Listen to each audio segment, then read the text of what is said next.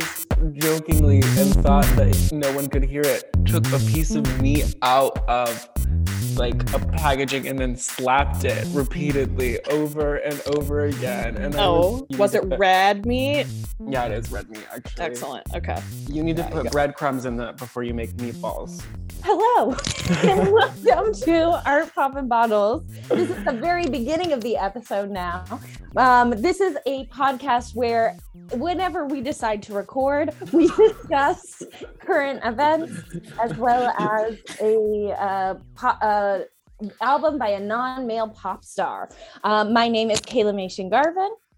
Hello, my name is Justin Ganaway. And today, here with us, we have one of the podcast Reddit resident Taylor Swift experts. Uh, do you want to introduce yourself? Yes. Hello. I am Kathryn de la Rosa. I am a Swift scholar. Live. Great. Great. Yeah. We're missing our other um our other party of our Swift team today. Unfortunately, Elise Susan Chase could not be with us today, but hopefully we are all holding her in our thoughts and prayers. Um, yeah. So let's go ahead and jump right in. Every week, our first segment is generally talking about what pop star we feel like this week. Um, does anyone have an answer ready to go? I think Kathryn might. Yeah, um, my answer is Katy Perry because I am in God grad school. I am in a theology program with a bunch of ex evangelicals. And I, like, I'm here as like an atheist and a communist who believes nothing. So I just, it's been an experience like, wow, these are actual preachers' kids. I didn't know any because I have priests. So I'm like, no kids to be seen that I know of. So the trauma around that, I'm like, mm, it feels very, feels very one of the boys. Yeah. But that's my answer. Love it. Incredible. Justin, what about you? Amazing. Um, you know, I feel like I've been doing a lot of walking around lately, a, a lot of looking, um, some searching. Uh, so I feel like I've been collecting evidence of um, the America's insurrection. So I feel like Lady Gaga. Incredible. Wow, what an answer. Um, this week I feel um i feel like i'm being pers- i i feel like i am simultaneously putting this narrative on myself that i'm not doing super well at work i'm really uh, we were just talking about before the podcast started sort of struggling with with teaching and some professional things um but at the same time i do feel like um, nobody really gives me enough credit. I'm a little bit slept on, even though I'm an icon. And I uh, think that makes me Jessica Simpson. Um, so yes. that's who I am this week. Um, we're going to jump right into our current events because we have three very juicy events to discuss this week. And the first of these items is that uh, very recently, let me pull up the actual date that this court ruling happened. Uh, Britney Spears was freed from her conservatorship. This is a uh, of course, a long running um, uh, current event that we've been following uh, for months now, most of 2021. Um, and uh, how are we feeling about this news? What, what are our takes?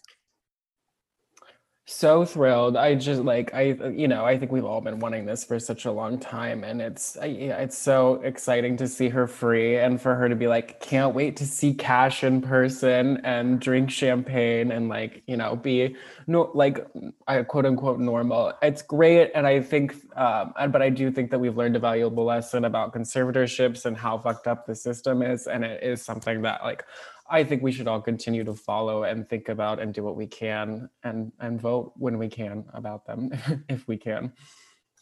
Yeah. yeah. update, of course, I don't know how I could have forgotten this, but this was this went down on the same day that the red re-release was dropped, which is November 12th, 2021. Uh, we're recording this episode for your information on uh, November 21st, 2021. Um, mm. so Kathryn, what what were you about to say? I was what was I gonna say? I was gonna say, well, related to the Taylor piece of it. But firstly, it's a human rights issue more than anything. Uh, and so I think you should pay attention even if you don't fucking care about pop music or celebrity. Um, secondly, I saw some insane shit on the internet because I'm an, I occupy a horrible part of Twitter where people are like trying to compare like Britney's, you know, not being a an adult with full control over her own life to like Taylor Swift's masters thing. And I'm like, y'all, this is not this ain't it. that's not it. It's not it. Not the So, correct metaphor. I know, but that's yeah, that that was something that was something that soured my red release day. I was like, y'all I can't be doing this. Yeah. we also wanted to bring up in conjunction with this development that um, Britney Spears has been increasingly talking out publicly about the conservatorship, about the realities of how her family has treated her, and has also recently um, come out against uh, Christina Aguilera's response. I believe that Christina Aguilera has started speaking out about Britney's conservatorship because of their long running history together. They were on the Mickey Mouse Club as well. And um, she, uh, Christina was asked about Britney's conservatorship on the red carpet for the uh, Latin Grammys. And um, she said, um, when a reporter asked Aguilera whether she'd had any communication with Spears, a publicist quit, swiftly stepped in, saying, No, we're not doing that tonight. Uh, but Aguilera did note she's happy for her and walked away. Then, what Britney uh, wrote this is uh, she posted a clip from the interview on her Insta stories, and the caption said, I love and adore everyone who support me, but uh, refusing to speak when you know the truth is equivalent to a lie. 13 years being in a corrupt abusive system yet why is it why is such a hard topic for people to talk about sic i'm the one who went through it all the supporters who spoke up and supported me thank you yes i do matter i love i love her so much i, I love Yes. that this this caption is like um uh, like she's clearly posting a, a clip of Christina alongside this, but doesn't mention her by name, isn't directly like you suck, but that's very much the subtext. I want to know like ah, two things. I want to know what the beef is. Like, are they still mad at each other? There's something going on behind the scenes because it seemed it seemed like a zero to sixty quickly. The person who I'm most upset with is this publicist because it was like a, a very flippant sort of gay saying, "Oh no, we're not doing that tonight." Like, how did this publicist not know that that was going to be recorded and then make him and Christina look really bad? Um, and then I don't know. d- Is Christina in the wrong? I think her publicist is more in the wrong than she is, but I think she could have taken the opportunity to just offer some kind words. Well, I think what Britney is saying here is that the conservatorship has been going on for 13 years. These two women have known each other their whole life. And even if Christina was to come out and say something now, which she has on her Instagram and stuff, that it's mm. a little bit um, too little too late. Like that Mm. um, she had over a decade to say something publicly and it's a little bit late to now when the conservatorship is fully dissolved be like yeah that was fucked up Mm. Mhm. Kathryn, what do you think? I'm painting my nails red. So but but yes, no, I I like all the yeah, no, i i like all the all the it seems like a joke on the internet, but like free Britney, free Palestine. You know, Britney I agree. from Palestine. Yeah. Absolutely. Love. Um, Speaking of international relations, our next item is about a very significant press tour that has taken many countries by storm. Um, and of course, we're talking about Stefani Germanotta's uh, press tour for House of Gucci. Um, uh, Gaga has worn a number of significant fits uh, to the various House of Gucci events and premieres, including, I think, most notably, the sort of sheer purple number that we saw, I believe, at the English premiere, it was Milan, I think. Milan. Milan. Milan. Um, Milano.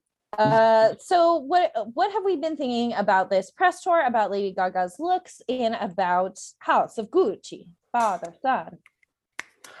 I I mean has a has a press tour ever been executed better? I'm not sure. I have followed every single city, watched 5-minute stupid red carpet interviews, but um no, I think that she's looked great. Like I, I don't think that her stylist has done better work since like the beginning. The only look I find fault with is actually the LA premiere look. It just seems a little done and I didn't like the short hair. But everything else I don't like that one either. And for those of you who don't know, uh, it's a Valentino sequined, like metallic gown with a short hair moment, a large diamond choker, and some earrings. It's just very sort of like been there, done that, but but not necessarily in the most like it's old Hollywood, but executed weird, I think. Yeah, it's weird. Um, I think Gaga's looked her best when she's been the Schiaparelli stuff has been just sensational. The Vogue cover, and then she also wore them for the cover of that film magazine as well. Like she wears Schiaparelli really well, and I love that because it's like a Texas designer, so it's kind of like an American fashion moment. Um, and I think that her interviews have been as wild as we want from Gaga. Like we want her to talk about how method she was for this movie that seems it's going to be a camp like movie. Like it's going to have had really bold intentions and then become funny, which I am happy and excited about. I don't know if Gaga knows that yet, but I do. I think she's deadly serious. She this is it. This is, she thinks it's hard art. She thinks it's a through Z. Um, Kathryn, yeah. any thoughts? I haven't followed it that closely, but I would say that the last time I followed a movie press tour close at all was absolutely A Star Is Born. So mm-hmm. like this is all like consistent and wonderful to like even follow tangentially. I think the one the one quote from her is the one where I think she was describing like yes the director being like, "Don't traumatize yourself," and she's like, "It's like no, I I like I don't remember what she said, but I was like, yo, like it's she was, I think she said something like, I already have. yeah. I'm like, I was like, she's, I, I do think she's dead serious. Like, I don't. Yeah. I, I think she's in it. I'm like, ma'am. ma'am. Ma'am. Yeah. Um, yeah, I think the looks have been exceptional. The sound bites have been exceptional. Uh, I am potentially worried for her. I hope she's okay. It seems like she took this all maybe a little bit too much to heart, but we we love to see it. She's giving it a hundred and thousand ten percent, you know. Because what yeah. all the trailers remind me of is freaking American Crime Story, the assassination of Gianni Versace, which I've seen multiple times, only because yeah. of Darren Criss, my Filipino family. Not literally, but like I don't know, like because there was there was hype that she would be Donatella Versace there. So like for me, like right. every time I see these trailers, I'm like, this is what could have been, maybe should have been, but maybe she would have again like traumatized herself to play Donatella Versace for Ryan she Murphy work of art. yeah, yeah. Um, so like, yeah. anyway.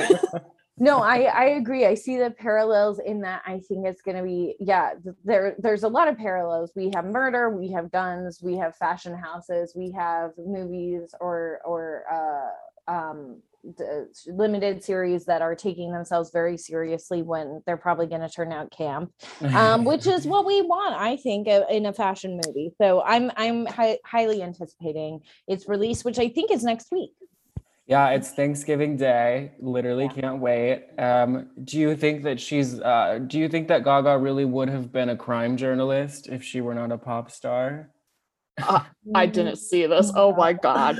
No in she, the didn't she give an interview too where she's like um oh i'm gonna misquote it but she said something like i don't believe um in murder, but I do believe women can get. Really yeah, I don't believe. I don't. I don't approve of glorification of murder, but I do believe in what is it? Something for women, like the empowerment of the women. Empowerment of women. Like, yeah. It's, yeah wild. It's the yeah. wildest tie back I've ever seen. I she thinks that this murder is a feminist issue, and sweetie, no, it's not. Like Patri- I I don't know. I guess it's like I don't I I can't speak to that. I think it's a, I think it's a stretch. but um, she did, however, give an interview saying that, like, when she started studying the role, that she was started taking pictures of everything because she believes Patrizia to be a photographer there is no evidence of that. Yes. Yeah. Um, and yes. then she was like, I started taking pictures, and I and I feel like I in another life I would have been a crime journalist, and so now she just like carries around a uh, what is it? What are those cameras called? Is it a film camera or a like Polaroid, a DSLR? Oh, uh, oh, yeah, yeah. she has like a little. I think she has a 35 millimeter. Yeah. Um, She's but an she, artiste. An artiste refuses to read the book for which the movie is based on, which is funny for a journalist, and then refuses to meet with Patrizia as well. But apparently studied her. I don't know. Wow. You know, that uh, let me just tell you, this is what this is the kind of high caliber, deeply grounded work that an institution like NYU will produce in us. Yeah, just yeah. a deeply disciplined, deeply felt performance from an artist at the top of their game. Are there any ethical questions that we have about this? Absolutely not. Everything here is um kosher and great. So thank you Gaga for Yeah. representing our, the alma mater. Thank you for representing um really I think really grounded acting. yeah, Yeah. for sure. All right, our last item to discuss with regards to current events is a doozy. Uh, on, I was I was going through it on Thursday when I saw that there was an Instagram story floating around the internet. Camila and Shawn uh, both posted simultaneously on their Instagram stories uh, the following statement. Let me find it to read to you all. Um, they, what is notable, I think, is that both of them had, I believe, identical statements. However, um, both of them wrote them in different fonts. Both of them, however, on a black background. Different fonts, though. Okay, hey guys, we've decided to end our romantic ro- relationship, but our love for one another as humans is stronger than ever. Red Heart. We started our relationship as best friends and will continue to be best friends. We so appreciate your support from the beginning and moving forward. Three red hearts, Camila and Shawn. And I believe that Shawn wrote this in whatever the thing is on um on Instagram that is closest to Times Rome, Roman, and I believe that she wrote this in Courier New. Um, this was also followed by a briefly uh, a, a, a brief story on Camila's account, which was since taken down. Um, that simply had a the like rainbow flag with an X over it and then an angry face. And then folks were interpreting it that her actual intention was to say, don't speculate that Shawn is gay. It's not true and it makes me angry. Whereas I think how I and most of the internet read it was, I hate gay Shawn Mendes. I did not know this last part. I, think didn't know it either. Very briefly, and I think she took it oh Let down because Google it. folks like were maybe maybe it's doctored, but I saw it. I saw it. I saw it. Okay. I saw it. Wait, do we pride think? flag. I'm googling it. What the hell? I just okay. I I've got I've gained a fondness for Camila Camila Cabello as a Floridian, but what the hell? Great. Okay, that's all I have. Uh, well, I, one, I'm thrilled because I we won't ever have to watch them kiss again. But I'm also sad because we won't ever get to watch them kiss again. Oh my God. Um, Oh my God.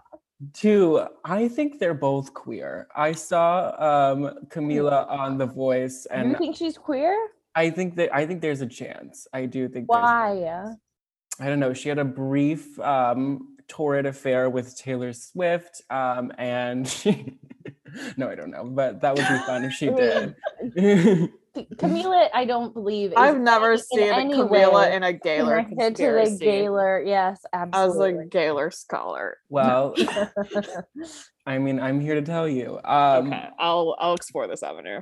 No, I think that I think that like to to have gone out with Shawn that long, like it could be a double beard kind of situation because I d- think like the fame bump that they got from being together was short lived. So like why they stayed together for like what was it two years or something? It must be a beard situation. I'm hoping it's a double beard situation.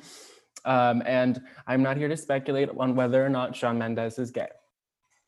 Me neither. What I will say, the thing about this that throws me the most about their whole relationship is that during the pandemic, they both moved into her family's house, which that's the thing that I'm having the hardest time contending with, like what ha- the the degree of seriousness of this relationship, because I feel like that is something that I would not do. I would never move into a significant other's house like in the middle of the pandemic uh, if their parents were there and if there were and if i was rich you know Yeah. like i definitely get it if you don't have wealth or you have no other recourse but like they're both rich i don't know why they did that but i do miss and uh we'll continue to miss their pandemic walks where they both looked very sad, were Mhm. sort of like languidly holding hands as they strolled around Florida. So miss that. because they hated each other. Um, I do think they really got along and liked each other. I just don't know. I just I'm very curious, and I'm sure we will. Uh, all will reveal itself in time. yeah, absolutely. Um, here for Shawn Mendes and Troye Sivan dating. I think it'd be cute. Oh my god, they Oh. look like cousins. That's how gay relationships typically work. I know. I. I, that doesn't mean I support it. There are plenty of other, uh, you know, people for both of them that look at least like a third cousin. You're right. You're right. At least date someone with straight hair. Uh, right, right, right. Um, so with that, that wraps up our current events. Any last notes from the field before we move into our album of the week? I'm ready. Let's Uh, go. Yeah, I'm ready. Okay, so today, as you may have guessed from the title of this episode, we are discussing the album Red by Taylor Allison Swift. We are particularly discussing Red parentheses Taylor's version and parentheses. So the original Red was dropped on October 22nd, 2012. Um, the Red re-release parenthesis parenthetical Taylor's version was dropped on November 12th, 2021. So, group, where were we at on each of those dates? We're talking again about October 22nd, 2012 and November 12th, 2021. Okay, so on 20, in 2012, um, my sister was a big Taylor Swift fan, so Red was, of course, played a lot in the house. Um, and so I, she was going through a breakup, and I think the one that she, like she got, she, there were a couple, but like everything has changed. I, I knew every word to, and I didn't realize I knew every word to that song. Um, and so that was like the big one. Um, and I hadn't experienced heartbreak yet, but I was like, "Oh, Taylor's gonna be kind of poppy, sure." Um, and then in the re-release, I was teaching, and uh, it was really fun because a couple of my students came into my office and were like, "Did you listen to Red yet?" And I was like, "This is cute, yay!" Um, so I fond memories of the re-release uh, with album. Kathryn, Yeah. Um October, yeah, I was a sophomore in high school and I had started my anti Taylor Swift, like not like other girls moment between Fearless and Speak Now. Like I am not a lifelong Swiftie. I'm a big trader. Um so like because I wrote a 10 minute play about it, my mom in an effort to bond with me got became a Swiftie after Fearless and then she bought Speak Now and listened to it in the car and I was like, "Mom, this sucks." I like Paramore, etc. So I like became an anti-Swiftie, and so I didn't really listen to Red. Um, I don't think I, I didn't listen to Taylor again until 1989. Um, but I didn't listen to Red when it came out. I only, I had I knew I knew like you know I knew you were trouble, and we were never ever getting back together. But that's it. I did not interact with it at all. And then being a born again Swiftie, it's it's become like a favorite album. Like for me, it's always like between Red and Reputation, and then Evermore Folklore. They all rotate at the top of my album ranking. So it's a favorite for sure. And also, I have ex- I did experience heartbreak as like a late bloomer in like 2020. So I was like, like I think Begin Again was my my top one my only Taylor track that was like a Spotify like wrapped top like 10 Mhm. that wasn't off of folklore and that wasn't a mitski song it was mitski folklore begin again yeah. That's it. So oh yeah re-release i was here. I was in florida. I listened to it stone cold sober uh, with a full water bottle while knitting on the couch at Aw. midnight. Yeah Love, healthy, yeah growth. yeah Hydration. yeah Um, yeah, in 2012, I had recently graduated um, from Stefani Germanotta's alma mater. um, I was also working on at the time. I was in rehearsals for um, the the first play of mine that was getting produced in New York. It was it was a short play. I think it was like 20 minutes or something, and it was part of a festival in in like the Chinatown area. And but we would rehearse all over the city. Um, and at that time, I was like sort of like like like in in the like happy stages of like having a crush and like starting to like date a person and then um it it did not end very well and so so i have an interesting relationship with red where like I didn't, I was in like a sort of happy stage when the album came out. And then I didn't think to turn to it when things went sour.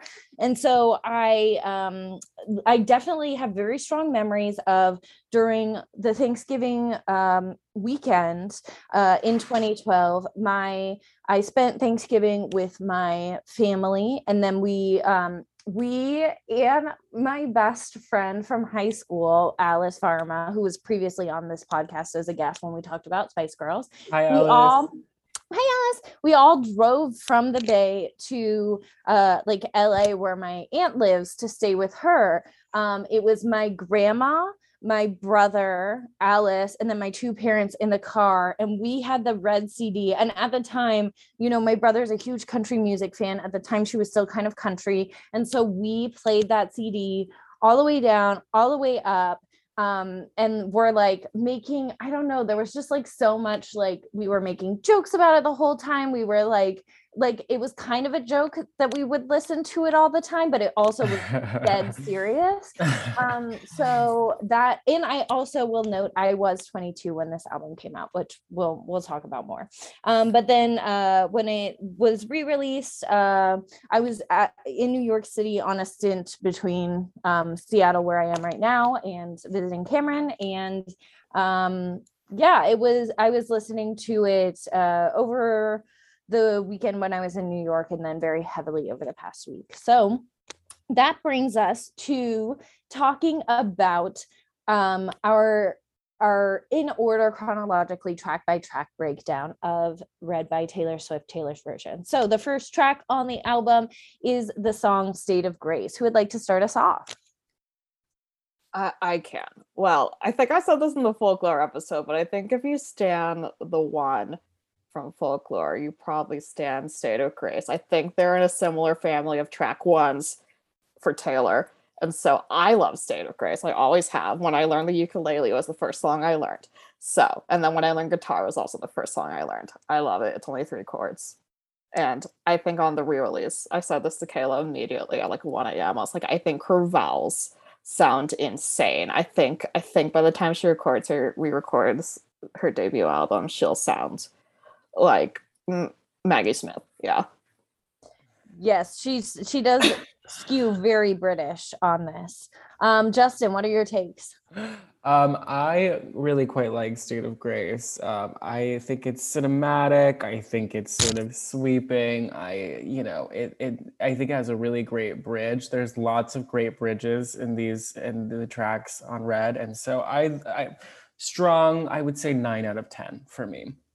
Kaela. This, this one I did rate a 12 out of 10. I wrote masterpiece, strong lyrics. There's a driving beat here. It sets the tone for the album. It's a great opening track. It's one of Taylor's, I think, strongest songwriting moments from her career, but also it's a highlight of the album for me. Uh, 12 out of 10. Kathryn, how would you? I didn't it? rate it. Oh my god. Yeah, it's like a, what's your 11. 11. It's like an 11. 11. Yeah. yeah I, lo- I love this one. It, to me, I also wrote it's a borderline banger. Like it's definitely not an up tempo piece, but for this album and for Taylor, it kind of is. Um, and I think it's just very well crafted. I remember reading the Wikipedia page for my iPod Touch in 2012 that wow. is described as arena rock, which I agree with. Yeah. Yes. Yeah. I did also like informally in my head, I, have, I keep a running list of like uh, religious imagery and Taylor Swift songs. And so we have State of Grace and So You're Never a Saint. So that's just something I, I know for a potential MA thesis. yeah, I think here we we see this is um you know situating this in context of Taylor's career she's making a pivot here into like country pop rock um mm-hmm. and I think the um the hook is really strong here I never saw you coming. Like I think mm-hmm. it's very strong. How does she like? I've never seen this performed live. Does she? Can she do the vocals? Yes. Yeah. Good. Love. Because mm-hmm. it's good. Yeah, mm-hmm. I agree. Um, next up, track two, we have Red. mm. titular the titular track. Oh my god, I love Red. I think it's perfect placement. I th- I think uh, right after State of Grace is nice. It's a, a one-two punch, a similar genre vibe. Um, for me, like there are there I'm there are kind of two sides to this album, two kinds of tracks. Um, I'm sure I'm not the first person who said who said this, but like some of them are very cringe and then some of them are like lyrical genius. And i think that this track is on the crossroads of cringe and lyrical genius. And i think that's what makes it such a catchy pop song. I think it was the best single she released. And i love it. I love it love it love it. 13 out of 10 great Kathryn um i i don't know i i think when i hate listened to it when i was 15 i found this song unforgivable because I think it's like I think I was hearing her sing Maserati. I was like, what the fuck is that? I thought you were a Tennessee gal. What is that? Have you ever seen one? I had to that's how I learned what a Maserati was. So I was like, shut the hell up. But it's in the very opening line. Loving him is like driving a new Maserati yeah. down a dead end street. Yeah, I I feel like opening I the power of an opening line. I fucking hated it because of that. But now I have come around and it's like a solid eight to nine out of ten for me. I feel like I might be confusing it with like no, I think she performed this live with like a, a 12 string guitar. It might have been one of the last times that she ever whipped one out live. Like I don't, she hasn't really used one since um, this album. So I love it for that reason. It's like, it's definitely a little more country than State of Grace. And I like it for that reason. Mm. Yes. I love red. For me, uh, what did I write? I wrote thesis, PhD, Dr. Taylor Allison Swift, queen. Most of this song is her just rattling off similes, loving him as X, loving him is like Y, loving him is like Z. And I'm here for it. And I think that's exactly what you're talking about, Justin, with this song, uh, lyrically writing the fence between cringe and genius, is that some of these similes are quite like beautiful and apt and like uh, the uh, like um you know aspirational as writing wise and some of them are horrible um so i think um overall i also want to notate the the bridge uh we have the sort of like heavy use of string remembering him comes in flashbacks and echoes. Like I always have the urge, the deeply embarrassing urge to like headbang on this chorus. Like that's what I do. I've done it before. Are giving, yes. yeah. And yeah. um, I also want to note that the the performance that really made me fall in love with this song and made me like really even more on board for the album was when she performed this song i believe with Alison Krauss at the 2013 cmas the country music awards um, where they did sort of like a bluegrass arrangement obviously uh, mm-hmm. like Alison Krauss being sort of like a legend in that arena i believe vince gill was also performing with her like it was just such an iconic moment and like a beautifully rendered rendered uh, performance with like true masters playing alongside Taylor on this stupid little song about like driving a Maserati. yeah. Um, so this is a 12 out of 10 for me. Yeah. Wait, I do want to make the connection to Daylight from Lover, which I actually think is one of her the better songs from Lover. And I always I think of it as like an artistic statement. Like I, anytime anyone's like, I need to write an artistic statement, I was like, listen to Daylight that's it. I, I, never help beyond that. But in, in daylight, she says like, I used to think that love would be burning red, but it's but it's golden like daylight or whatever. So I'm like, mm. it's just mm. nice to listen to as like a retrospect, like revisit now that she's happy with Joe Alwyn, I guess. what are what is everybody else's numerical rating for the song? I think I I think I said 12 out of 10. Maybe I've elevated it to a 13 out of 10. Who knows? Somewhere in there. Kathryn, I think you eight, said eight or nine. Yeah. Eight to nine. Yeah. Okay. I'm sorry. I you all said that and I forgot. I just got caught up in thinking okay. about the similes. Um, track number three, treacherous. Kaela, you should start. Okay. Uh, what do I have written down? Hand claps, guitar, a verse, uh, not not great verse. Sorry, not great verse. Bang and chorus.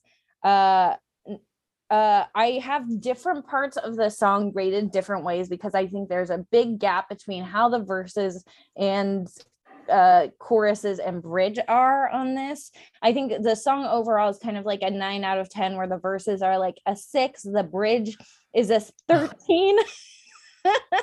um oh uh two headlights shining through the night and i will get you get you I- alone. like yeah. it's so good but the verses are not there lyrically or musically so i think it's overall a nine out of ten but the bridge fucking slaps thoughts I pretty much agree with those numbers. Uh, I remember when I hate listened as a teenager, I heard the what is it? Um, I'll do anything you say if you say it with your hands in the first verse, and I was like, I think I think this is like I think you'll see people like especially like young Swifties like track sex in her songs on Tumblr.com, and I'm like, ew.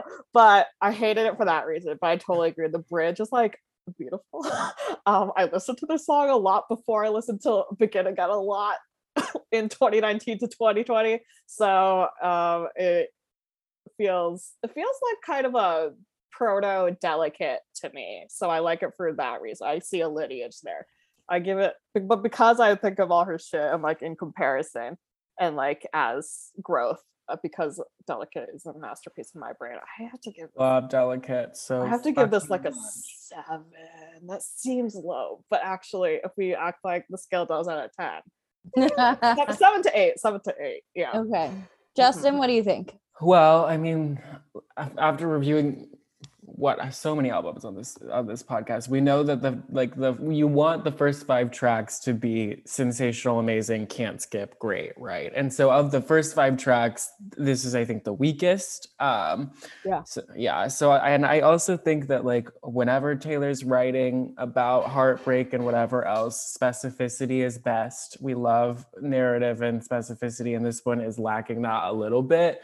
And so, yes, it's listenable. I like the guitar. I like a sense of urgency from Taylor Swift, but it's not it's not a standout. So I'll give her I'll give it a 7 out of 10 as well.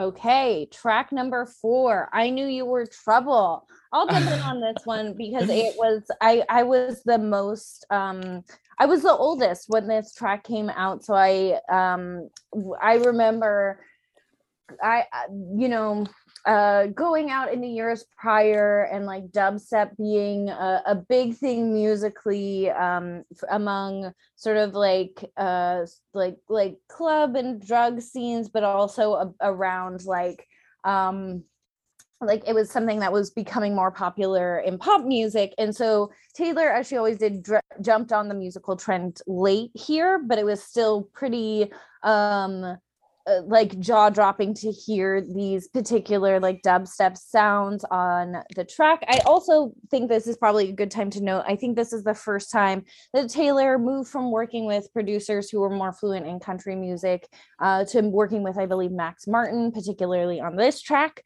Um, and frankly, I I agree with you, Justin, that this is particularly maybe a a stronger song than treacherous but i like it a lot less. Like this is one frankly that i will skip because it got played to death in 2012 and in the years ensuing. And also because i just think it's such a specific and dated sound. Um like the dubstep like like a lot of the times when like especially on reputation we see her experimenting with trap music like her experiments in her late forays into the popular music sounds of, of the time i think often do not stand up to the test of time um, in the way that a lot of her other songwriting does and even if we remove the production from this song it's not my favorite it's like a six out of ten for me Interesting. oh my god Um, do you both love this song No, I Oh, don't. no. Absolutely not. I I mean, I knew this was cringe way back when, and I was like a junior in high school, like, and that's peak cringe years. I but hated it. I hated the track then. I hate it now, um, and I.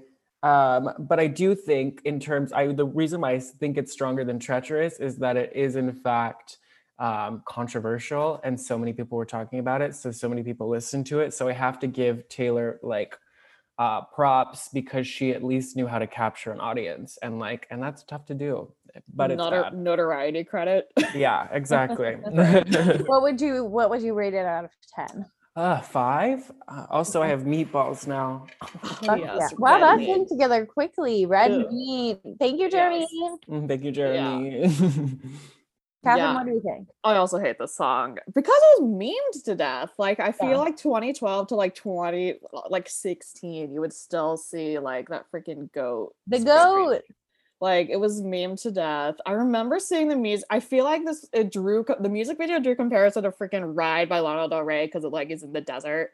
Well, and Uh, also because she has a self-narrated monologue as well. That's Yes, very there's a- like, and then I went to the, and then Yes. him. Like Baba, it was Lana. It was Lana. Yeah. It was Yeah, it Lana was- light. It was like PG thirteen Lana. Yeah, PG 13 Lana because Born to Die came out in like the springtime because I remember that summer of Born to Die. But yeah, so I have always hated it. It's been meme to death. I do want to note that I think the production, I think it's bassier. I think I did listen to it for comparison like minutes before this we got on Zoom just to confirm this because the pre- what because I I remember when she performed at the I think it was the 2019 American Music Awards when she was like Artist of the Decade or some shit, and she did that medley of all her stuff. I remember watching that and being like, there, firstly, there was no song from Reputation, so- and then I was like, this, oh my god, this dog is wants to play fetch. Okay, and um there was not no track from reputation and then I was like even visually like the production the part of the medley that was i knew you were trouble just felt reputation like it was way more it was way more synthetic and the visuals like the lighting design was red like blood red like more like reputation shit and like the, the choreo it was very reputation. So like i like me hearing this re-recording i'm like this feels like she made some choices about maybe she wanted it to be basier at the time where she's like i don't know. I feel like some liberties were taken. But yeah i agree with justin. This is like a five it's a five yeah I'll say it's. A, I'll revise my score. I'll say it's a five.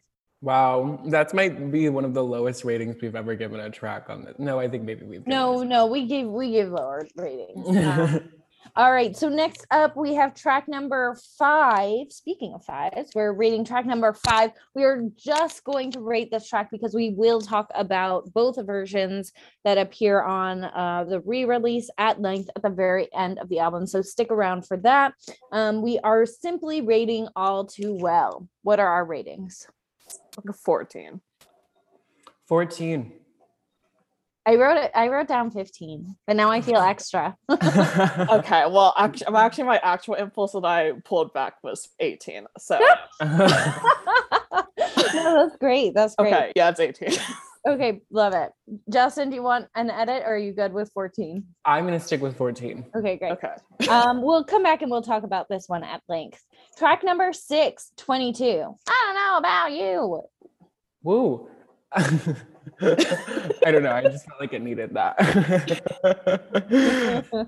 um, I simply wrote this song is the same kind of energy that makes me want to cyberbully Shawn Mendes.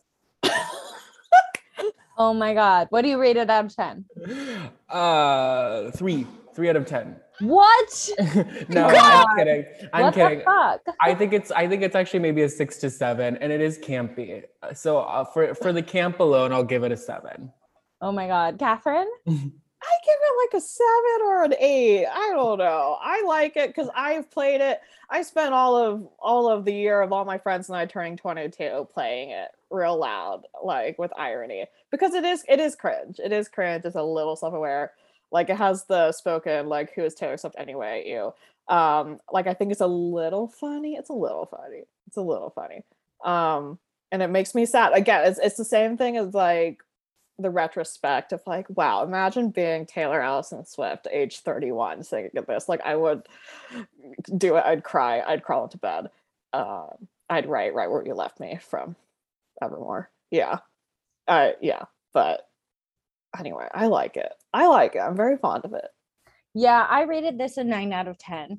Um, I just think, well, I think the only thing separating this from like a, a really like a beautiful re- like rendering of camp is its lack of self-awareness. But if you, we also take a look at this in historical context this coming out at the same time i i associate this track very particularly with uh lena lena dunham's girls. And taylor swift at this time was very closely and publicly friends with lena dunham. Girls was on the rise and i think in girls all of the girls were around 22 and this was this moment where um, especially we have the line uh, something about like making fun of hipsters. Like the song is not at all self-aware but it's so fucking funny. It is really funny. And um, it has marked birthdays now for a decade. I didn't get to listen to it on my 22nd because this it was released after that. But if i everyone that i have known all of my both of my siblings when they turned 22 a bunch of like my friends who have turned 22 while i've been in contact with them like it gets played at every 22nd birthday.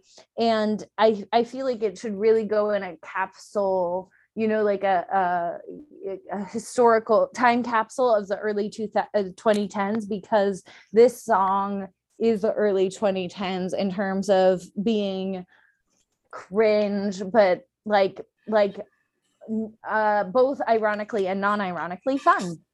Yeah, I you're right. I agree with you. I think in terms of like a time capsule, like let's just put this last Friday night and like blow in uh, on a playlist and then play it in 20 years and see how we feel. Yeah. Um I also okay, you, you said girls. Okay, you said girls and I was reminded that she, she had a she had a cameo on New Girl, the second season of New That's Girl. Right at that Indian wedding.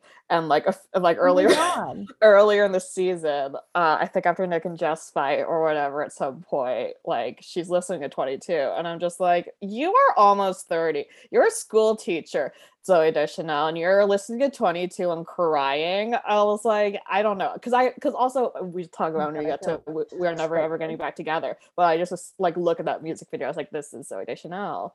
And that so 22 also becomes that for me as well. Sure. Yes. Um, we did we uh we got numerical ratings from everyone. That brings us to track number seven. I almost do. Who wants to jump in? I've cr- okay. I can't. I don't think I can be that fair about this because I have listened to it and cried earnestly in the last two years. So I don't think it's I don't think it's that great. I don't think it's that great. I don't I really don't think it's that great, but I, it moves me. So I give it a 10 out of 10. I don't know what else to say. Well, it's one of those things that it, it is not that great. It does not like transcend uh, poetry by any means, but it is super relatable and like, you know, everyone's is that felt non-transcending poetry though. I, I I gave it a 10 out of 10 and I wrote that it was an incredible expression of human frailty. You've won me over. It must be poetry then. I do feel frail. I'll give it a 10 out of 10. oh my god, our first consensus. We, we all gave we all gave trouble. Oh, I forgot to say this. I knew you were trouble on the original. Uh, is that the track listing is I knew you were trouble. Period. Oh, so on Taylor's version. Oh, that's something I forgot to bring up. Punctuation um, matters, folks. Yes, but I almost do very vulnerable. I've cried recently because of it. Yeah. yeah, I think it's just really uh, you know, okay, but, something that we haven't mentioned at all uh, with regards to historical context is that um, Kathryn, do you want to jump in on the circumstances yeah. around oh this? God. This is okay. I was here's how my life goes in Florida. I walk the dogs with my father every night and I just scream about bad Taylor Swift takes I saw on the internet that week. And it lasts like an hour. And I'm like yelling at full volume throughout this Florida neighborhood about casual Swifties. So because I think I I am trying to gatekeep this global superstar.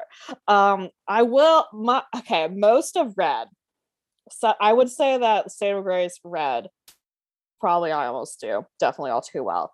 Like I would say most of like the saddest tracks on Red are about Jake Gyllenhaal almost definitively. But I think it's a mistake. It's very foolish to um assume it's all about Jake Gyllenhaal. It's all about Jake Gyllenhaal because if we have to talk about who else is I would say the only other subjects on this album that I'm sure about are like Conor Kennedy slash his grandma. Oh And- my god, fuck! I forgot about that. Oh I- my god. And Holy Ground is about Joe Jonas. But anyway, but also So- here's another thing. As a theology graduate student, I will say that I think that my new way I want to talk about Taylor Swift writing about her exes is in the same way as like biblical scholars and like historians when they talk about biblical authorship, which is we can't know.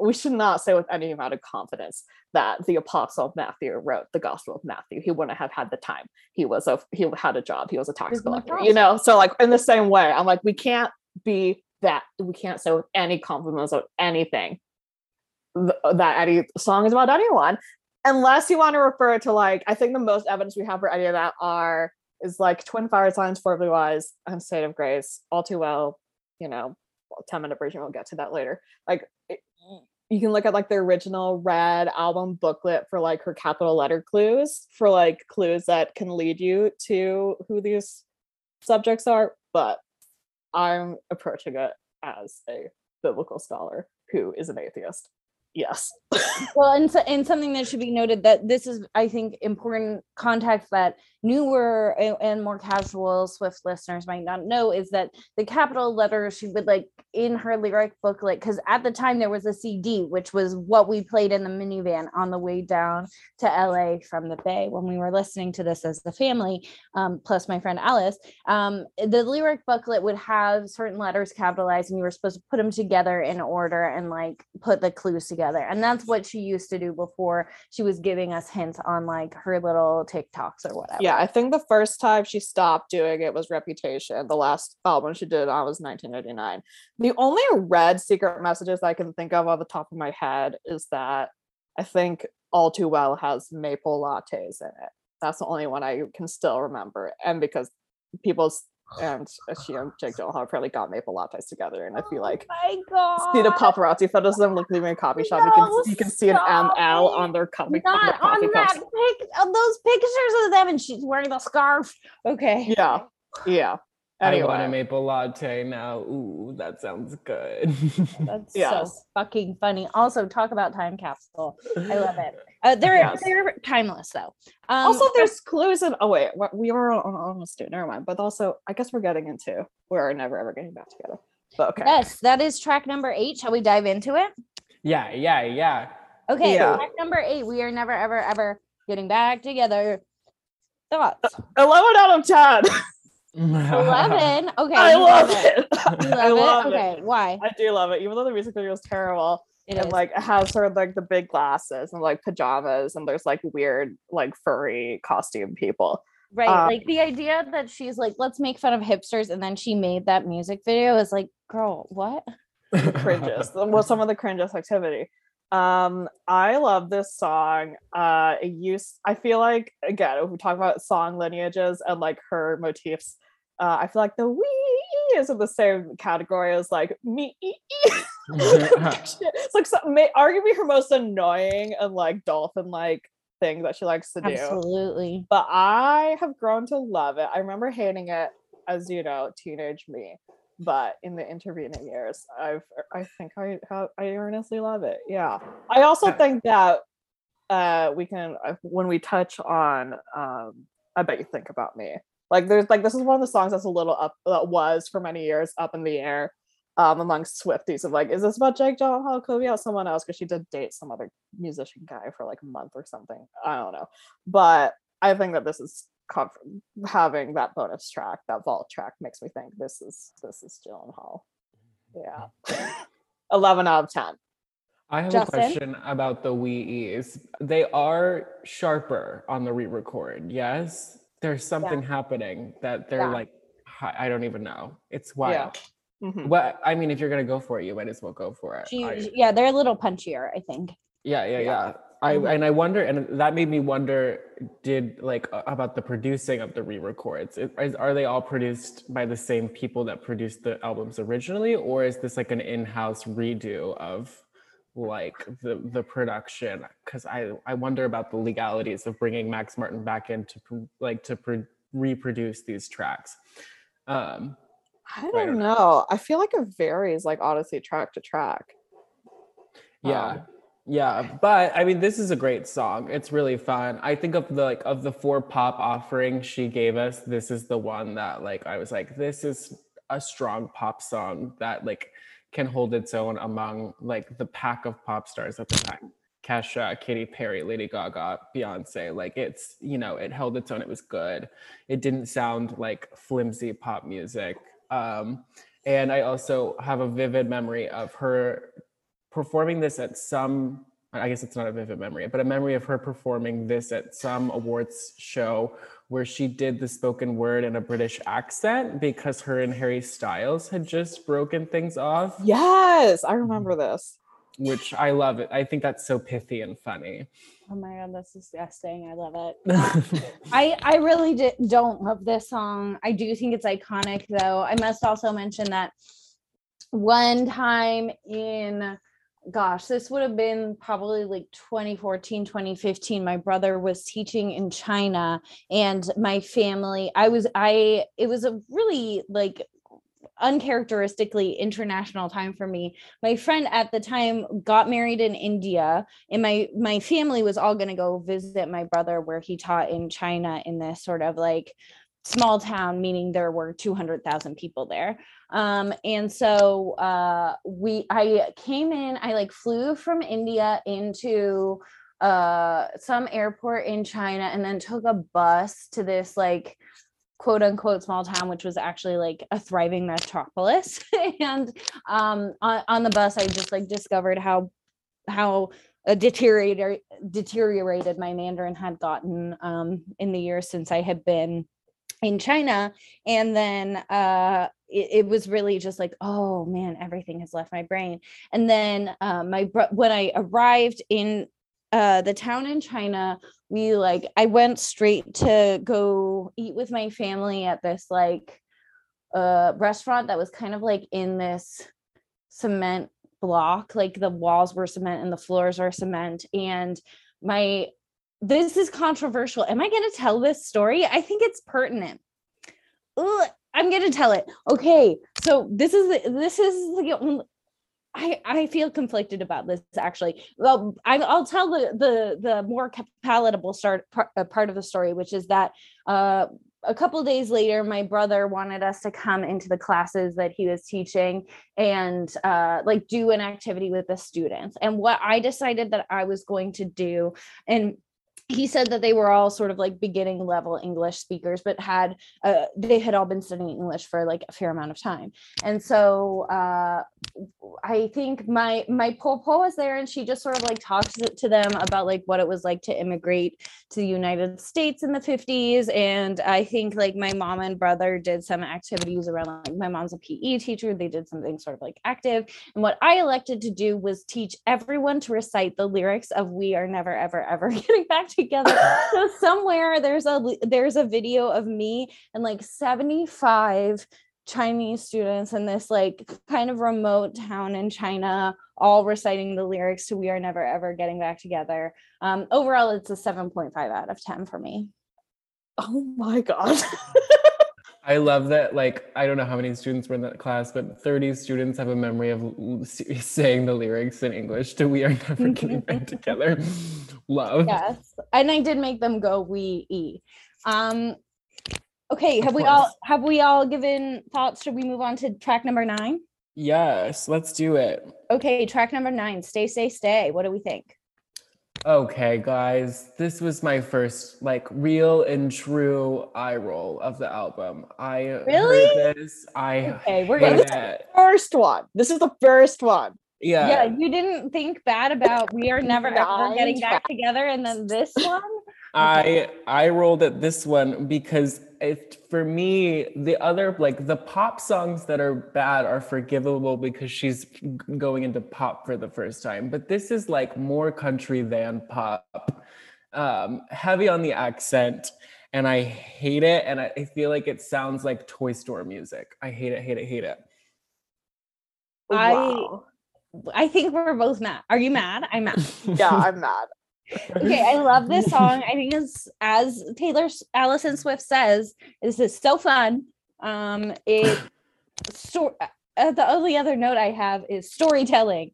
you know, like we're telling this story of like what it's like to be in a relationship and to reach that breaking point where like there is conflict and we're uh you know that line about like uh he comes in with a football helmet on and says okay let's talk like the idea that justin's shaking their head and what i will say is that like we're we're executing a narrative and we're erring on the side of forgiveness and generosity and to not like it excuse me i burped to not like it is really scrooge like no, I, I, am a Scrooge and I'm butting in. I'm sorry, Kathryn. Oh I'm oh butting God. back in because it makes me think of those like it makes me think of those horrific memes where all of the girls are wearing skinny jeans and cardigans and um, over the knee boots and carrying a PSL. Like that sounds like like the, the exactly. This is the, the song that makes you think of it though, because it's, I feel like there are so many other songs that we've already hit on this album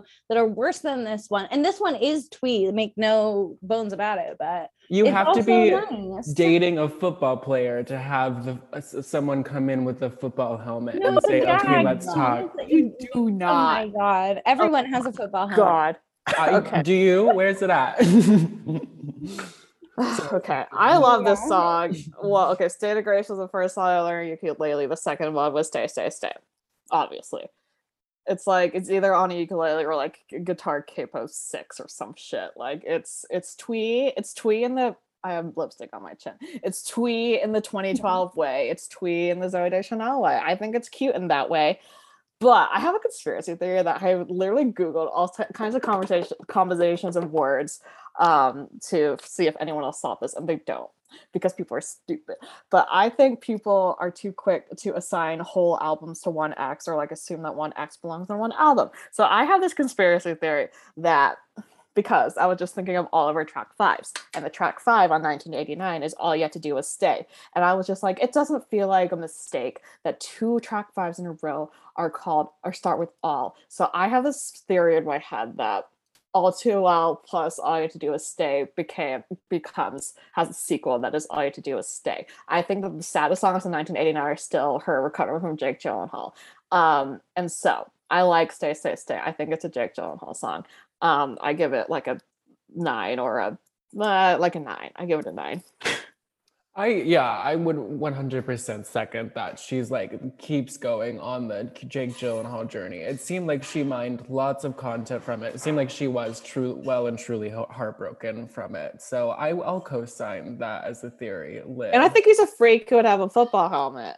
Oh well, I mean, I'm sure he would have a football helmet, and uh, that's why I think he's probably a misogynist. Yes. I also picture her throwing like an iPhone 4 across the room. Well, yes. So, okay, I have a question, and this is something I heard on another podcast. That was like the reason why the the heartbreak with Jake Gyllenhaal was as severe as it was was because there was speculation that Taylor had lost her virginity to Jake, and this was like, and the breakup was the hardest because of that. Is this what's what's where's that in the Taylor Swift lore?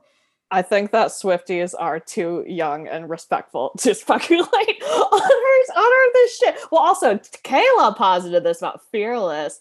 Kaela believe what did you have this virginity timeline in your I do. I do. Yes. She definitely I think lost her virginity before this is so gross, but like I I do as as also like a, a person who at the time was like a girl like a girl listening to these girl songs. Like i felt like the um like she lost her virginity around uh speak now uh, particularly the songs spark fly also kind of like enchanted a lot of them are are actually quite sexual. And so i think that or sexual for taylor alison swift. So i think that um there's also evidence on uh people have been throwing around the sort of cherry pop moment where she sticks a toothpick into a literal cherry and like pops it in um the video for uh bet you think about me um as as another sort of easter egg there but i also think i definitely i don't think it was jake gyllenhaal um but mm. i do think um i also will posit that i around this time a, a little bit before this album came out was when i uh, actually was spending time studying abroad in China. And while I was there, there was another student who had sort of like dubious but documented ties to Jake Gyllenhaal's publicist at the time, who had told me that Jake Gyllenhaal um, is potentially queer and that this was like all um, a front, which then listening to these tracks get, gets really complicated because it does seem like, and also with the documented comments that Jake has made about their relationship, it does seem like it was real. Um, so who knows? Um, but we, I, I want to push us to move on because I, I don't want this to, I don't want to belabor the point. We, we're going to talk about it so much. Let's talk about track number 10, the last time. Um, I would rate this a six out of 10. I hate that it starts with a man, but parts of this are close to like a nine out of 10 like i would say like the bridge and like when we get into it um oh we can hear when you mess with your headphones. Sorry i've been like flinging my headphones around. My bad. Um sorry listeners. Uh anyways i don't love the last time. I don't like that it starts with a male voice but parts of it really do slap. Six out of ten. Thoughts? It's a it's, it's probably a skip for me. Like i tend to skip it. I don't like that it starts with a man. I don't I don't know who Snow Patrol is really. Um, it's Snow Patrol. Oh my god! Wait, uh, you clearly are not of the Grey's Anatomy generation. It's oh. wild to me how much Grey's Anatomy soundtracks come up on this podcast. But yeah, because she also White Horse from Fearless was a on a Grey's Anatomy episode very prominently. I remember this, but like it's obviously significant to her with the cat Meredith Grey. But wow. yeah, no, I don't love this song. It's clearly like proto Exile. Um, mm I'm glad that we have Exile to supplant this in her catalog. Justin, what do you think? I give it a four. A four, okay. Wow, I agree. I do think it's sort of this like it's sort of the blueprint for her um, collabing with Bon Iver, but I don't think that this. That, I think, and I think this guy's voice is beautiful, but it's sort of a boring track uh, on an like on an album where everything is either cringe or incredible. This one's boring. Yeah, all right, track number 11, Holy Ground. Holy Ground. Um oh, you guys are going to hate me. Um yeah. I just wrote we get it. You had a really fun time in the honeymoon phase. This is redundant and recycled content. And then Okay. It. What's okay. Justin, I feel like you weren't giving it a fair chance. To me, this is a 10 out of 10. It's another lyrical and musical masterpiece. As far as this album goes, it's a banger. There's a very strong drum. And I think that um, for me, this is uh, just a, a really strong track. I think it stands out within this album and also within Taylor's catalog. What do you think, Kathryn? it's also like a 10 to 11 for me i love it deeply um it does move i think the bridge is one of the best things it's one of our best bridges probably um it's about joe jonas i saw i was really evidence. i was really annoyed i think that it was the hidden message in it the hidden message for it i think was a date for it was literally a date like it was a number she spelled out a date um no wait okay it was like when you came to the show in some city it was literally a sentence like it was a whole sentence class of when you came to a show in this city and that was a it was literally a concert i think on the speak now tour when mm-hmm. the jonas brothers all went together um so it's, it's it's about joe jonas like there's very concrete evidence in her lyric booklet um i think it's cute. Um, I I just got burnt. I got so angry about this because I think I saw a Twitter comedian of some kind be like, re the lyric. Um and when you fit in my poem is like a perfect rhyme. This this twitter person was like what rhymes with Gyllenhaal? it's like it's joe! It's joe you fucking casual. I was so furious. I was like whatever. Um yeah it's 11 um yeah i also yeah i also want to uplift what you said about the bridge the i'm gonna dance for all that we've been through like i think it's great um okay so we have a disagreement about holy ground, but that's okay. Shall we move on to track number 12? Everybody did everyone assign a numerical value? Um holy ground, I'll give a six out of ten. okay. All right. You're wrong, but track number 12, sad, beautiful, tragic. It's not it's not a, it's not up there for me. I think just uh, some of the weirdest writing in terms of like I don't I don't know take that much. I don't know that how to talk about grammar, despite I guess being a writer. But I think grammar in it is wild. I'm like, I mm, the verse it's weird, weird like tenses. Is that it? Like Yeah, weird tenses. yeah, weird tenses. It's very distracting for me. But like honestly, there's been a few times I've heard it recently where I'm like, oh. So it's like a seven to six. I agree. I think it's a seven. I think it's fine, good but not great. Again, we're really harping on this the sort of like breakup moment, retrospectively looking back at a relationship that didn't turn out so super well. And I don't think that this like this is a track that I think could have been cut from the album quite easily. Um, Yeah. Justin, Yeah, I agree. And like the for me, I think, and I know that you guys loved Holy Ground, but for me, like I, I think that the second part of the album has a little bit of like a downturn, and this is one of those where it's just like it's not a bad track, it's not a great track. I it's fine. I'll give it I a agree with that in general. like seven out of ten. Okay, great. Yeah, I, I agree too. I think this album starts out so strongly with some of the best writing of her career that like there's nowhere to go but down from there. Um, am I glad that she front loaded the album? Yes, but does it make the back half a little hard to get through? Um, because she set such a high bar for herself, absolutely. Um, which brings us to track number 13, the lucky one.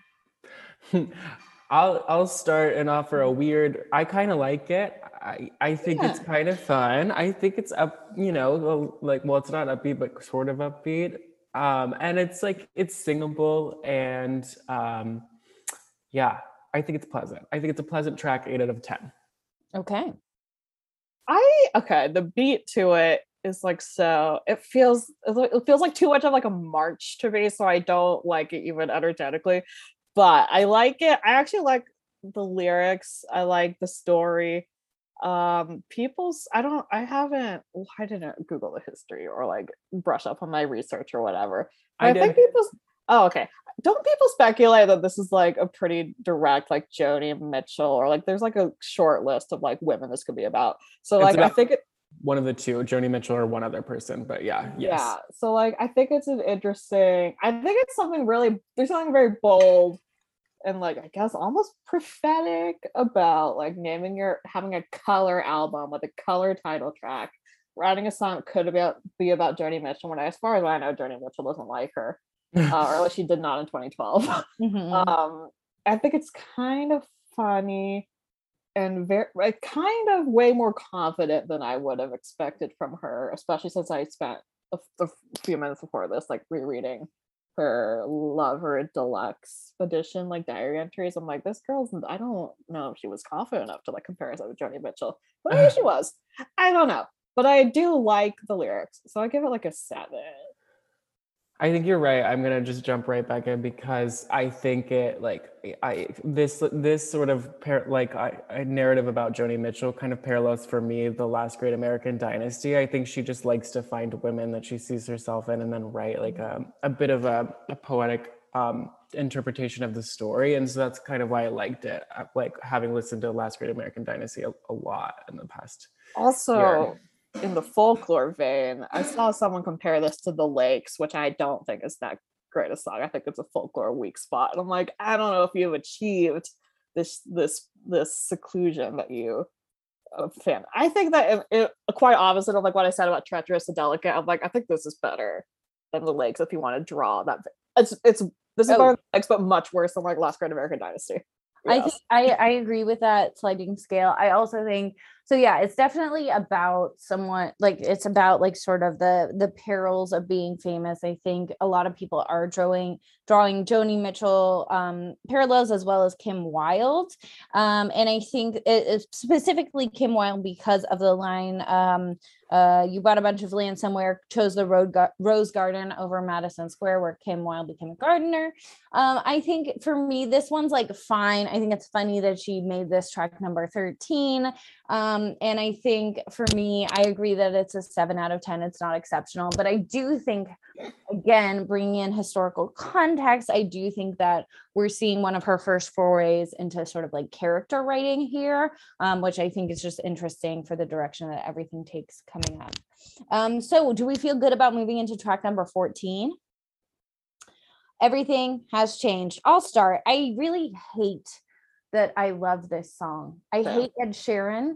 I don't, I never really liked this song, but when it gets stuck in my head, apropos of nothing, it's actually quite good, even though Ed Sheeran has contributed vocals yet again. I just think about how much better this song would be if it wasn't a duet. There's no reason why it's a duet. The original uh vi- music video is one of the definitions of cringe where like it's like kids. it's two kids it's like a taylor swift avatar and a ed sheeran avatar and then they come in as the parents of the kids later in the video. It's the most cringe thing in the world. Um but the song i just hate that i love it. It's so good. I give it a 10 out of 10 but a very begrudging one. I think maybe i should give it like more like an 8 but it's it's i can't deny that it's good. I hate that. What do we think? I love it. Yeah, I totally agree. Like I fucking hate Ed Sheeran. Like Ed Sheeran, I have this position again because I listened to the song actually kind of a lot even before the re-release. And I'm like, if Ed Sheeran ends up in my fucking Spotify Wrapped, I'm gonna. oh my god him. I'm gonna I'll just I just have to jump in and say I'm so fucking grateful that Spotify does not count November and December and it's Spotify wrapped because I would be so fucked. I already think I'm kind of fucked because Taylor released so much this year that I think it might be Taylor, which just really pains me. But um anyway. I hate Ed Sheeran. I think it's really funny to see them perform this live because I pulled up this. I pull up. I used to pull up this when I was shopping for guitars. I pulled up this video several times, or like Taylor's playing like well, because she would play like this Gibson like grand concert that's like kind of big and looks like something Johnny Cash might have played if he was skinnier. I don't fucking know. And then Ed Sheeran plays like a three quarters like Martin. Like he looks like a fucking clown. He looks. He, it's it's kind of funny to look at. Um, I'm in this position where Ed Sheeran might show up my Spotify Wrapped again with fucking Madison Beard Beard Beard Madison Beard. Madison Beard. She collapsed because she because because she like showed up on some video game soundtrack with my favorite uh K-pop group. So now I'm like, if I have to freaking have Madison Beer on my what? No. I really hope you do. Fuck, no one has ever said that for their pop star of the week, Madison Beer, and I'm gonna find a way to shoehorn her in next episode. Justin, what do you think about everything has changed? I love it. Oh my god, we're so basic. I, I also It's give really it 10 out of good. 10. Yeah. Yeah, I would give it a 10 out of 10 as oh my well. god, no, not another consensus on this track. Okay. It I'm I'm so be. embarrassing. Can I like quickly, quickly, quickly, quickly bring up Run the Vault track with Ed Sheeran, which also has this twee ass Ed Sheeran like spoken like "You ready" or whatever. I'm like, shut Yeah. the fuck up. Shut the fuck. Anyway, I hate it. Anyway, I I I don't think I hate Ed Sheeran, which is weird. I don't hate. Why I don't, not? I don't like him, but I like. I first there's something about him that I'm like. Ugh. I think it's because he duetted with Beyonce that one time, and she seemed to like him. So I. No, she was acting. no, I, that performance makes me so mad. And also, I'll tell you that the reason I, I don't like Ed Sheeran for a lot of reasons, but the main reason is him writing that stupid song about Ellie Goulding, shit talking her for like in being interested in other people when like it seems like you're a fucking idiot. Like, sorry. I forgot that. I hate him. I hate him now. I forgot was that just, like, entirely. Kind of like slut shaming her for like wanting to sleep with a member of One Direction, which is like Ed, of course she does Of course. like mm. sh- we, why do you expect that she's not gonna d- y- ditch you if you're not doing if you're not treating her like the the weird soprano queen she is you know anyway I would sleep with three out of five of the members. So frankly, which she's one name them so. Um, Harry, um, of course, Zayn, of course, um, and then Niall. Is that how you say his name? I would sleep with him Yes. too. Yeah, Okay. those three. um kathryn which members of one direction would you only Harry and Zayn. I was not that big a directioner. Mm. Yeah. Oh, Okay. We also haven't discussed on the on the podcast how Zayn and Gigi split because of the domestic dispute at their home where he allegedly attacked Yolanda Hadid. Yeah. Ugh, No, oh that. my Me god. reading about that in my bed in like horror. I'm like, I, I'm scared for that family. I'm I I don't know what to think because I think a lot of different like I don't know Zayn's I don't know. I I really don't know. It seems all very sad. Yeah. I don't want to speculate, but that family is wild. The Hadids are stunning. I've been rewatching Real Housewives of Beverly Hills, and God, just a treasure trove of like wonderful content from the Had- Hadids. Well, unless we forget another connection to pop music, is that Yolanda used to be married to David Foster, um, the pen, the writer of many great uh, pop songs, including "I Have Nothing" as performed by Whitney Houston, who had and David Foster has since remarried Katharine McPhee, the Republican. Oh Okay. my god. No, are I mean everyone's related. It's so weird. I mean, Um, there's also the Zayn uh, Fifty Shades Darker collab. oh, uh, that's true. yes. I don't wanna live forever. About that. Oh my god, that was weird. yeah. Mm, It should have been just Zayn on that track. I would say that probably within One Direction, I I might sleep with Harry and or Zayn, but nobody else. I don't like. The I don't even know. I only know Niall because he's Niall, Liam, one other. Uh, no, uh, what's his name? Larry Stylison because of the whole thing. Oh my god. Uh, Louis. what are other What are other British names? William. Yeah. um. All right, let's talk about track number fifteen, Starlight. It's a one. I fucking hate this song. I hate that song too. I hate Okay, it. here's the thing. I, I, I, I dragged it. I dragged it to someone recently. I was like, "Where's your Catholic fraternity?" I was like, "My Catholic fraternity does not extend to Kennedy's." But like, what the fuck do you want Yeah. from me? So I think that we should note that this song is about a Kennedy. Um, she also had a. RPM, she also had a, a brief time dating Conor Kennedy around this point. She also bought that house in Mach- Massachusetts near the Kennedy complex. There was a lot happening there, and that was also the site for many of her major storied Fourth of July parties. Um, Justin, what do you think about Starlight? I was reading about it and I was like, oh God, she wrote a song about the Kennedys. But then I was like, who who should be writing about the Kennedys? Like it, it can't be Lana Del Rey Nobody. Lana sticks to the Republicans only. So it like if we're Lana gonna have, writes about Okay, national anthem National, I mean video. national anthem. Fuck, I love Yeah. that song. That's the best Yeah. song a about the good song. Kennedys. You're right. That's who should be writing about the. It, it's it's got to be Lana then. So in which case, it's a bad song. For, for no, I won't give it a four out of ten. I'll give it a six out of ten. Oh my god! I, wow. Okay. I originally ga- wrote down a six, but in thinking about it, I think it's a three. Oh my god. okay, great. All right. Yeah, so I- next, you you are you sticking to a one, Yeah, I'm sticking to a one. Fuck this song. wow. Wow. Okay, I'm that us- brutal. That Okay. brings us to track number sixteen. Begin again. Twelve out of ten. 13 out of 10.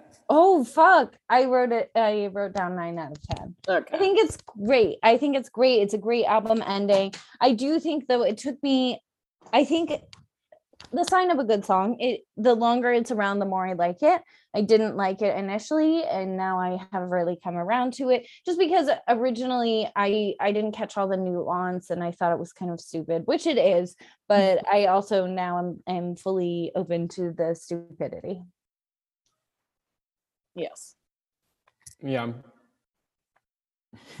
Okay, so we like begin again. What are your No, thoughts? no, I'm just thinking. I again, as I opened, it was my top non-folklore Taylor track of 2020. So like, uh, like it, d- I do love it, and I do love it more and more. But I, I really screwed myself by listening to it too much. Mm. Yeah, I feel like it's one of those where ta- like Taylor is really being honest with us, and like at first I didn't like it because I was like, oh, why are you basing your self esteem off of a man? But she's sort of not. Like she's like she's grown a little bit from this relationship, and then she's also just noticing the differences in how people should treat her. And I was like, this is you know it's it's very basic. A lot of people can connect to it, but it's still good. It's a good song, so there you go. 10 out of 10. All right. 13 out of 10. well i will note now that those are all of the tracks that were on the very original release of red what follows are going to be uh 13 or 14 tracks Oh, that are a fun. uh, that are a number of re-releases of bonus tracks and there is some also some new material so we're going to be talking about a handful of these tracks um the first one we wanted to hit is track number 17 the moment i knew all I have to say about this is I need you I need everyone to stop. I need everyone to uh, play the first like 10 seconds of the moment I knew and then you have to go to the Spring Awakening original Broadway cast and play Left Behind. It's the Never s- not. same No. fucking cello part. Like I've been saying this for literally how many years has it been? Nine. 9 years. I've been saying this for 9 years. It's the same cello part as Left Behind from Spring Awakening. That's all I have to say. Anyone else care to comment on moment I knew? Um, it's pretty good. I agree. I think it's also the first canonical mention of the terrible 21st birthday that Taylor Alison Swift had when Jake Gyllenhaal did not show up. I like this song. Um, number 18, I'll just mention because I feel like uh, right now Cameron and I are kind of long distance and it makes me very sad. And I listen to this song and I'm like sad about it. Um, it's like a song about being very far away from your oh, she says the word delicate in this song. She does? Uh, that brings us to track number 19, Girl at Home, which we wanted to talk about the re recorded arrangement. yeah, it sounds so fucking weird. Uh, because I think in my head I kind of group "Girl at Home" and "Stay, Stay, Stay" as like similar kind of twee. I don't know. Even though they're not that similar, I for some reason they are near each other in my head. And this new one is like all the repified "I knew you were trouble" stuff, but like times ten. It's it's. I don't think it's. I don't think I like it. There's a lot of production happening. I don't like it. I, Yeah. I I think it's wild that this song used to close out the bonus tracks on Red. I can't believe it. Yeah, that's. Any uh, Justin, anything to add on Girl at Home? I can't speak intelligently on it. All right, we're gonna breeze past this acoustic version of State of Grace as well as track number 21, Ronan, uh, to talk about track number 22, Better Man, which I believe was at Florida Georgia Line. Oh my god, No. Big oh, time. Oh, I'm sorry, they're the same Oh in my, oh, my god. No, sorry. Florida so Georgia Line's a pair of dudes. I know, I know, I'm sorry. Oh, I'm Oh my. God, I'm Kaela, okay. They all have three name three words in their band name. Okay. What I, have to say, what I have to say about Better Man, and I'll also group Babe under this umbrella. I think it's actually kind of badass of her to have started to like have started to write these songs for other artists or like give these songs to other country artists as she's like fucking off to record 1989. I think it's kind of a flex. She's like, I have this down. Um, but I did see recently, uh, someone had unearthed some press from around the time, and actually for her track five, it was down to Better Man or All Too Well. Whoa. And then and then Little Big Town heard Whoa. they're like, oh, we love this. And she's like, okay, that's Whoa. all too well. and I'm like, are you shitting me? Can you imagine? Mhm. I No. mean, it would have been a hit for Taylor, Yeah. like a huge, huge hit is the thing. would have been a hit. It Oh, would yeah, have been a hit. And then It would have another been more commercially viable than all too well, but I'm glad things shook out the way they did. yeah. Yeah. Oh, the other thing I have to say about Better Man is if you you should look this up. But there's there was a documentary about the Bluebird Cafe, I believe it was called in Nashville, where she was discovered, where like Yes. songwriters have their showcases because they were having some kind of like save us, we are dying, we need funds, funds, like benefit concert thing. And Taylor Swift rolled up. Um, and she there's like a, f- a minute and 20 second clip of her singing this acoustically at this Aw. Bluebird Cafe fundraising thing. When it's intercut, and like in the audience, you can see Scott Borchetta watching, and like there's like intercut interviews with him. So I'm like, but I think it's great. I think she's very proud of it. and I think she for her. should be. I think like her vocals on it are great, and like Mhm. I and I and this this is coming from someone like I really respect the vocalists uh, in Little Big Town. I think they're very good. They occupy a In certain Florida Georgia line. yeah in Florida Georgia Oh. line. Oh my god. I really respect them. Yeah. No, Yes. I think that, but and I and I wouldn't think that Taylor would be able to be in the, their same league vocally. But I heard the re-record and I was like, no, she's fantastic on this. Like it's very Yeah. very good. Yes. And I think I did want to touch on Babe. a slight Babe because I do love that song. 'cause She's actually featured on it. She's in the music video for this Sugar. I think it's Sugarland or is it Lady Antebellum? Fuck if I know. But it's some It's country Sugarland. group with women vocalists. She's in the music video and she like has like a red wig. So like that's that's what I thought immediately when I saw the All Too Well freaking short film. I was like, Oh, oh, it's the it's, it's the babe, it's Babe. Um, I do like that song. That's all I have to say. Um, I feel like Better Man means more to me. But anyway, We're going a little bit out of order because Babe is track number 24. I know. Also like I also like Babe, but I think it has the worst song title. I think they maybe should have called it Promises or something. Like Mhm. um there's that part of the song that's like, What about your promises? Promises. Like I yes, that- it's a pig movie, babe. yeah. It's not about the movie. Yeah. Anyway, but yes, I just want to lump them together because of the songwriting, Nashville. We did also want to touch on track number 23, Nothing New, featuring Phoebe Bridgers. Thoughts? Love, so good, cute, Yeah. amazing. Uh, Phoebe Bridgers is the one that we needed on this album. It it, it redeems Ed Sheeran for me. Yeah, no, I love this. I fully identify as very annoying. Like people people have turned in the last year since Punisher, people have turned like a very like anti Swift, like hate at Phoebe. And I'm like, what you don't know is Farbs are Swifties. This will roll off the back. Fuck you. I, it's the first time a, a woman featured on a Taylor song has had a full verse. That's true. And that is fucking wild to me. Um, But also, I think that um, it also tracks.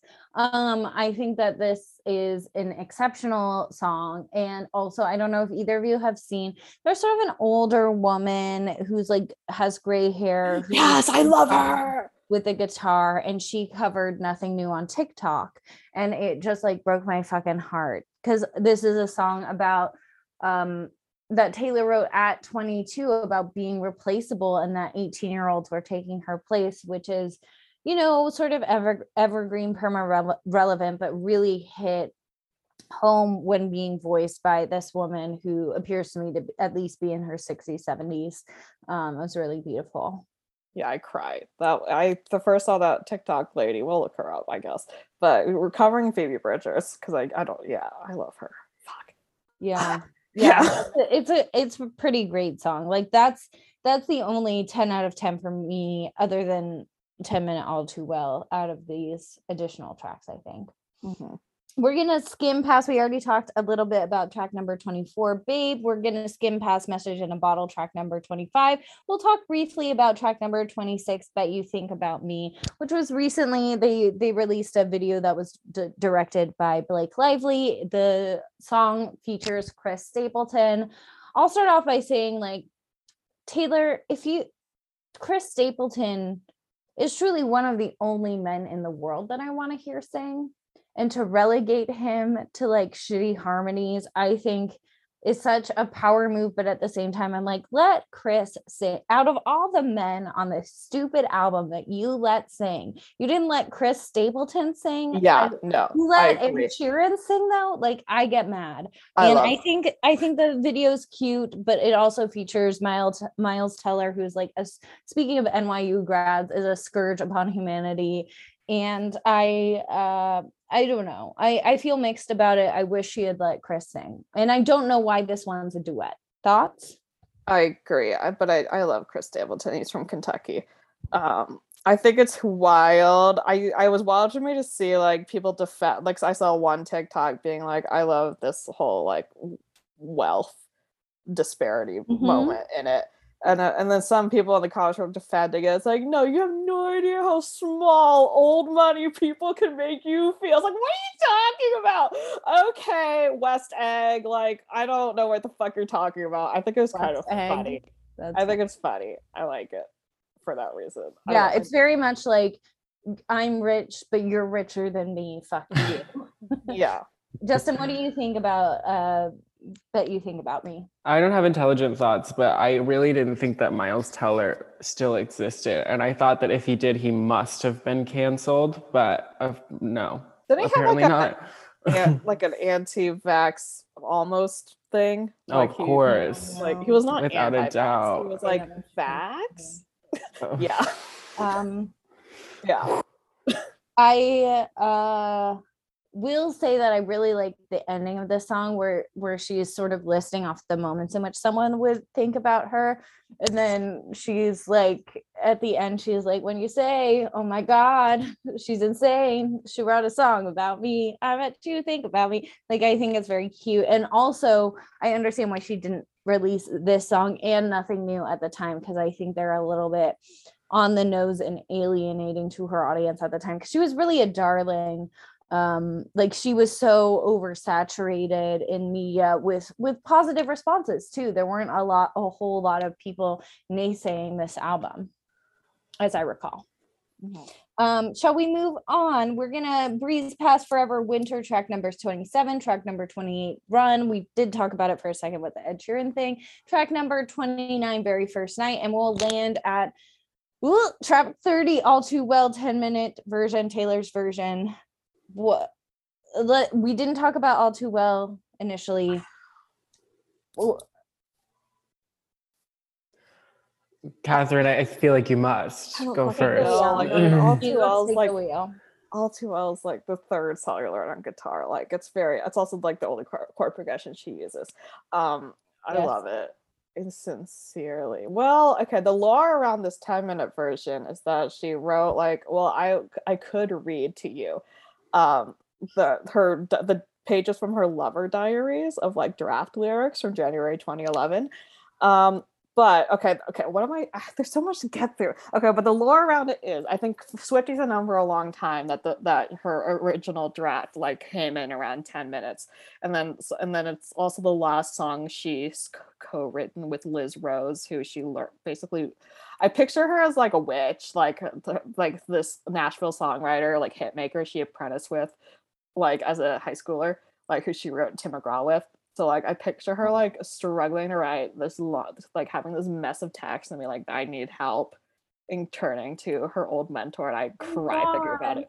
Like, like I I want to hear from Liz Rose. I don't. I I think it's kind of weird how absent she's she is, considering she also wrote a lot on Fearless. I think about her all the time. But like, so Taylor like had this whole pile of texts, and like she, uh, like we've known that it's that it comes around to ten minutes. We've known that she swears in it, but that like no other details. And so and so and then and then there's like a few diary scans that she released with the Lover Deluxe editions. You can only get at Target that I obviously don't own because I haven't paid her money since Fearless. Um, but what am I saying? Yeah. So there's been some speculation in the last week that she didn't actually write all of this, or at least she must have written like this time lyrics of this time version recently, which I don't whatever we'll get to that later. But it's like it's the taylor swift like it's i don't know how i don't i wanted to track like it's it's oral history and like how it became so beloved by swifties. Like there's the iconic grammys performance she's, she's at the piano and she has like this transitional like red to 1989 like kind of straightened hair and like growing out bangs moment going on and she's like it's not her greatest vocal work but like you can hear she's like oh she's pissed. She's truly been heartbroken in that Grammys performance. And I tried to look up, I made the note to look up um, a performance over from the 1989 tour to see what the vibe was, but I forgot to do that. But like I have a distinct memory of her doing it acoustically on the Reputation concert film. And I'm like, I don't know. Like it just is so beloved by Swifties. Um, and some people will argue it's overrated, but I disagree. I think it's immaculate um, I had a journalism professor who would force us to listen to Thunder Road forever, like three times in one class period. I was like, if I ever to become a writing teacher, that's me. And it's 10 minutes long now. So we'll do it both classes in that week. Yeah, the whole time. That's me. I don't know what else to say, but it's obviously about Jake Gyllenhaal's Maggie Gyllenhaal's house, presumably. I don't know. What, I don't know. Maple lattes. Okay, I'll I'll jump in and say never have I ever wanted to call Peter Scar- Sarsgaard more than this past week listening to All Too Well, the 10 minute version. So we can, just to be a little bit more obtuse about it for people who are more casual Taylor Swift fans, the opening lyrics of the song or the first verse of the song talks about leaving a scarf at a significant other's sister's house. Uh, that would be Maggie Gyllenhaal. Um, and uh, then later in the song, it talks about uh, how the significant other continues to wear the scarf. Um, and uh, something about innocence and it smells like me. Um, I think I um, things that I wrote down about this song. You know, we have the original version, which broaches six minutes. It is uh and I think it's it's quite masterful. Um, I think we had uh, ratings around uh, 11, 15, and 18 were our original ratings, and I think uh, the the lyrics that stand out here um the, the repeated there we are again leading into the choruses but with a different imagery this time bringing us back into memories from a relationship repeatedly. Um but each image is different.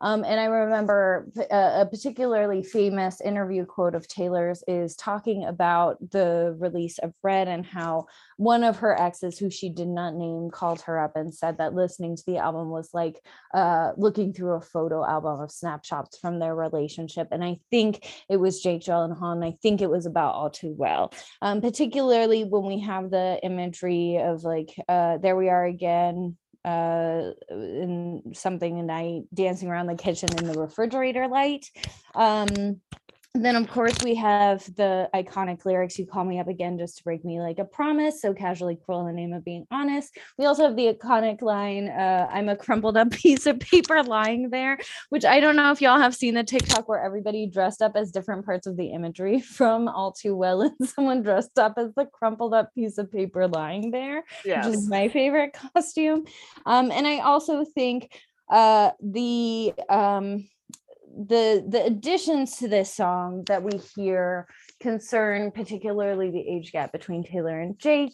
They concern uh, talking about how you know there's that line about um, that uh, he thought it would have been easier if they were around the same age, and then the sort of like ultimate ending of the song sort of landing around um, I I'm no good at telling jokes, but the punchline goes uh, I'll get older in age, but your lovers. I'll get older, but your lovers stay my age.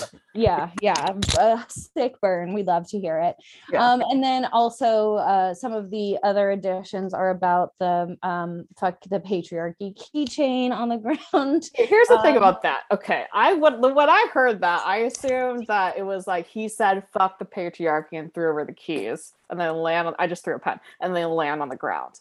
But then now oh. she's selling keychains that say "fuck the patriarchy." I think so I like, think that he had a "fuck the patriarchy" keychain because he was right. like a cool guy in 2012, um, and uh, debatably queer. Um, he probably is fucking straight, um, but we can hope.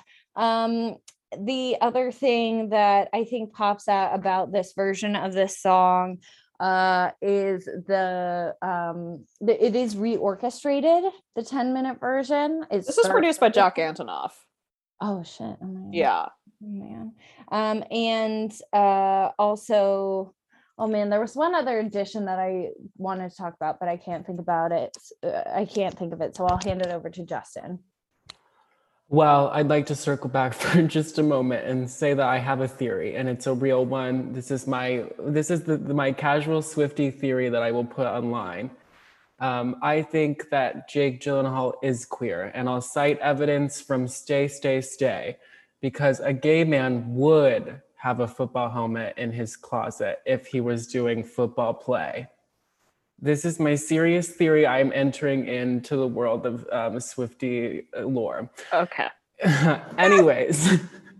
no, not this. Not this.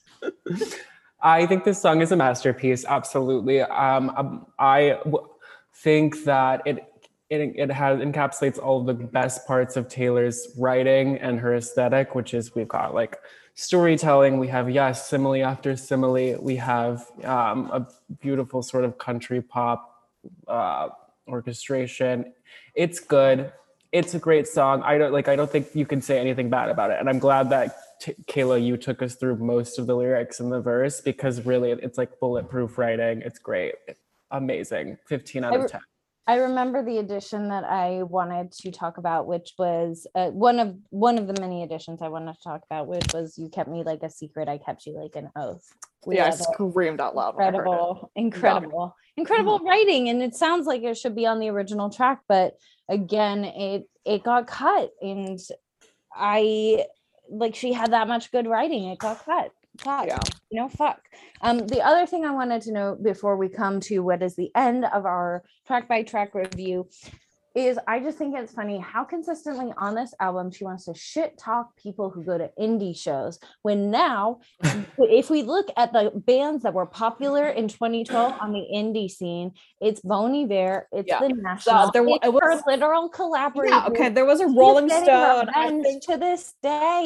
it was the Rolling Stone article, like review of it, where they're like, you know, they noted that it's like the indie shows that Jake Gyllenhaal probably went to were the National, Bon Iver. Right. And Yeah. now she's working with them, which I just think is the funniest fucking thing I've ever. She's so petty. Like, do you her. think, do you think that's why she works with them? Or does she genuinely like their No, stuff? I think she dated- likes them. I do think she genuinely likes because them. she dated Jake Gyllenhaal? No. Okay. I think she's. I think she can form her own opinions. Oh, of course, but I'm one like she Yeah. would have been exposed Mhm. to them during that time period, and there's no way those things aren't connected in my mind. Yeah. and not of course not that she can't form her own opinion but just like i i mean i i feel similarly where those bands are sort of enshrined in the like if you were dating in brooklyn at the time you had to have a fluency in those bands and you know oh uh, another lyric your brooklyn broke my skin and bones um like there's a way in which like I don't know, it just tickles it tickles me that she those are her main collaborators. I support you in that, Kaela. Especially like when we, if you go back to like her kind of confessing to have been really insecure at that time period, she would have been like, "Oh, is my music as good as Bon Iver's? Like, do you like? I should listen to everything Jake Gyllenhaal listens to." So yes, I support that theory. I did gasp out loud at the SNL performance because she she doesn't she doesn't play guitar for like a, a few minutes of it, and like at the end when we're at, we're at like the sacred prayer part, she does her prayer hands. Oh my god. Prayer hands. Yeah. Prayer. Oh I my don't know what to say. Well, I've been singing this for a week. My guitar calluses are crazy. Like I just love this song. I tried to So do good. jump with motion sickness, but like the Wham bridge of motion sickness about you were in a band when I was born is not compatible with this. So I've um, I'd struggle with that for three days. The last three days I've been doing that. Uh, I don't know what else to say. I'm too vulnerable. There's nothing else to say about too well time emotions that I can think of at the moment. I don't well, know. I think that's a beautiful segue into us talking about our favorite tracks. So usually we talk about three favorite tracks and then we rate the album on a beverage system of our choice. So um, what are our favorite three tracks? Who wants to go first? Um, I'll go first. I would say that my favorite tracks are Red, um, All Too Well, and State of Grace. I don't know. I think I'm gonna say all too well. Um, State of Grace had nothing new. I, I love. I think for me it's uh all too well red and state of grace with maybe a, a holy ground subbing in for one of those but those are my tops for sure um and nothing new is amazing of course. But let's go into our rating of the album. So our our podcast started off by rating things on a box wine system but we have since deviated. So essentially any beverage that you think is aligned with this album is fair game. What do we think um, this album is as a beverage and why Okay, so I thought about this a lot, and I've come to the fact that I want to go with the sort of the color theory of everything. And so I was like, what if this was a red sangria? Um, and it was like a really like a well-crafted sort of Brooklyn red sangria. Um, I don't know. Does do they do red sangria in Brooklyn? Who fucking cares? Like a rich they do old- red sangria everywhere Great. So Brooklyn Red Sangria. Um, but I think, yeah, I think Taylor was at home. She was making a Red Sangria. She was making the album. And then she got to adding in the pop songs. And instead of putting in brandy, which you're supposed to put into a Red Sangria, she just put in Tito's. And those are all the pop songs from That's this so album. Great. oh i uh, i love that kathryn do you have a a rating handy Uh, okay, I wanted to separate like the original and the re-release. I think the Okay. original does not taste alcoholic to me. I think it's like a Snapple. oh Um, my god that's so funny um and i guess the re-release the re-release feels because i'm an idiot i'm like i put on a darker red it's a darker red so like it's fuck, i don't know it's not a merlot it's so it's a it's a red it is a red wine but not a good one you know Not a Could be a. Merlot. yeah like we're not going over 25 dollars Oh, okay. Good as far as money goes. Um, yeah I'm gonna go back to an old classic. I bought a, a mini this time. Look how small she is. I bought a mini Bota brick of Cabernet Sauvignon to discuss this album, and also it's two bottles, so to have just around. But I have to leave town, so it's small, um, so I can get through it. But I bought this because the the gold standard of the podcast has always been a Bota brick, so Cabernet Sauvignon Yeah. because it is high quality it's red and it's i i agree that it's it's uh uh, a crowd pleaser it's not necessary it's definitely deep and complex but it's not necessarily a $25 plus bottle of wine it's more. i more think it's of a Bota box Redvolution red volution oh yeah, for yeah. sure. You know, I almost bought that, but I I I went for the cab sauv instead. Yes. Um, great. So that brings us to the end of our ratings, which brings us into our game. I think we have someone introducing a game. Hi. Hello. Hello. Um, we will be playing a game for which you will need two pieces of paper and a writing utensil. Okay. A draft paper yes i do i, have, I I wonder took- if it's math. It's not last, math. last Great. time, do you remember last time when we did Taylor Swift or Jeff Bezos and it was, yeah, that was was really hard Oh my God. okay how big does the paper have to be In the spirit of this re-recording, we will be playing Taylor Swift or Jeff Bezos Taylor's version. yes yes yes Um, and so we will be reprising our previous game, but we'll have a few adjustments. Um, so previously we guessed if it was Taylor Swift or Jeff Bezos. For this one, you will guess if it is a quote from Taylor Swift or a variety of Jeff celebrities. Um, so it could be a variety of different people named Jeff. There will be additional points awarded if, when you guess Jeff, and you are correct, you are able to guess which Jeff it is. So, is everyone prepared with their Taylor and Jeff cards? yeah. All right. Quote number one You are the only one who gets to decide what you will be remembered for. Okay, so we have Kathryn with Jeff, Justin with Taylor, and Kaela with Jeff. And the correct answer is Taylor Swift. Good. Are you asking us the same questions from last time? No, Okay. we thought about it, but no, none of them are the same. So because if you were brilliant, if you if you weren't also brilliant, but um, oh my god i'm not gonna do well okay, I'm ready. I'm ready. Number two, memories are not just about the past, they determine our future. Okay, everyone has guessed Jeff. Now, oh on the count of three, everyone has to say which Jeff they think this is. Yeah. too many jobs So prepare yourselves.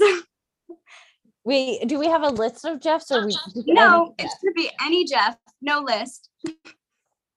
oh no Okay. i Is don't know everyone ready? no Yeah. Okay, one, two, three. Bezos? Dahmer. Jeffree Star. Um, unfortunately, say none of them are correct, I can't think of any. but all great guesses.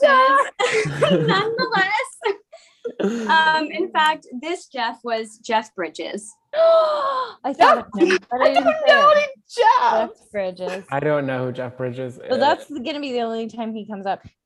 Justin, I swear to God. I don't. I don't know who he I is. use Let's go. Let's go To all right. All right. Number three. No matter what happens in life, be good to people. Being good to people is a wonderful legacy to leave behind.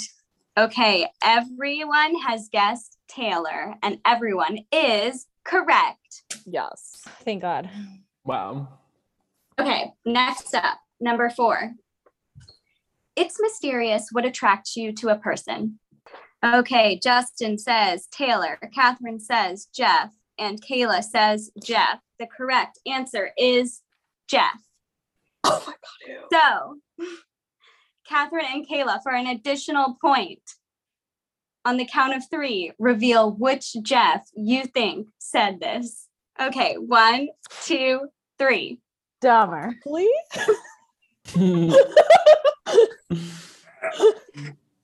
Only Jeffrey Dahmer. Um, no, it's Jeff Goldblum. God, oh what the fuck? Wait, did I have I yet told my Jeff uh dating story on this on this uh, podcast? no, tell us. so I in my early 20s I was just like trying to find someone with whom to have a Gyllenhaal-esque relationship with or one that even went better than that.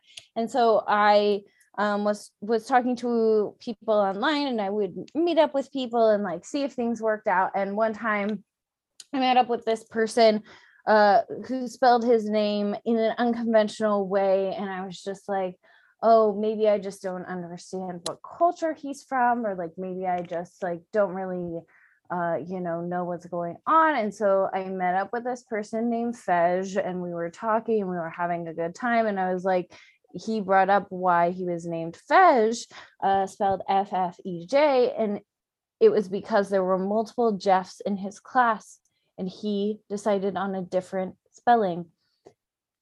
And it's a sign of the times and how bleak it was to date in Brooklyn at the time that I was just like, why didn't why didn't he ask me on a second date? Like that was the level of desperation we were at, folks. Um, so oh, no. shout out to Fej, wherever you are. Hope you're going by Jeff now. Oh my god. I hope I hope he's listening to this. There's absolutely no way, but let's hope. All right. I'm ready All for right. the next question. Next question is You can't have a better tomorrow if you keep thinking about yesterday. Okay. Kaela says Taylor. Kathryn says Jeff. And Justin says Taylor. And the correct answer is Taylor Swift. What? This bitch always thinks about yesterday. That's that's why it's gotta be her. Yeah. We're all hypocrites. That's the human condition. We're all frail and hypocritical. Taylor Swift. Okay, next up. You can just delete an email. It's like it was never there. Seems like a very male thing to say. All right. And everyone has said Jeff, but it is actually Taylor Swift. Oh. Joking. Is Oh my she talking about writing letters and diaries or whatever the fuck? Oh my god. Oh my god. She's deleted emails from Scooter Braun. That's who it is. Oh my god. It's like it was never there. I was never there. Oh my god. Okay. The next quote is Well, the music industry is littered with actors who belatedly came to singing. And everyone has guessed Jeff, and that is correct. But for the extra point, which Jeff said this? I I literally can only think of like three. Okay. Jeffs in the world. Yeah. They're all the ones I've been said already. Goldblum. yeah. Okay. Those- those are my Okay. Okay. One, two, three. Buckley. Broccoli. Fej. None of the above. It's Jeff Daniels. Jeff Daniels. Did he say that when he was talking about whatever? Uh, he wasn't in Country Strong. What was he in? That one where he was a musician with Maggie Gyllenhaal. Oh my God! Do you remember this? He was a country musician, and in the movie, he was his age, which was old, and he was dating Maggie Gyllenhaal, who was at the time not old. Oh my Wow. god. I No in one the remembers. Oh my God! no, but It in the was break, a wild press tour. Speaking of press tours, in the break, I looked up who Jeff Bridges was, and it could have been him when talking about Lady Gaga during the Star Is Born tour. Anyways, our next quote is Don't fall in love with someone you can live with, fall in love with someone you can't live without. All right. And for this one, everyone has guessed Taylor Swift. And that is incorrect. It is, in fact, Jeffree Star. Oh God. Oh my god. oh, Oh my I'm so mad. Oh my god. Oh my Okay. god. But Oh my I I totally mean- forgot my parents are sleeping. Oh my god. Oh my god. Oh shit. We got- all the Jeffreys and all the Taylor Swifts in the world, they're all cringe. They're all the same. Oh wow wow wow. Okay, Oh next up. I'm an overachiever and I want to be known for the good things in my life.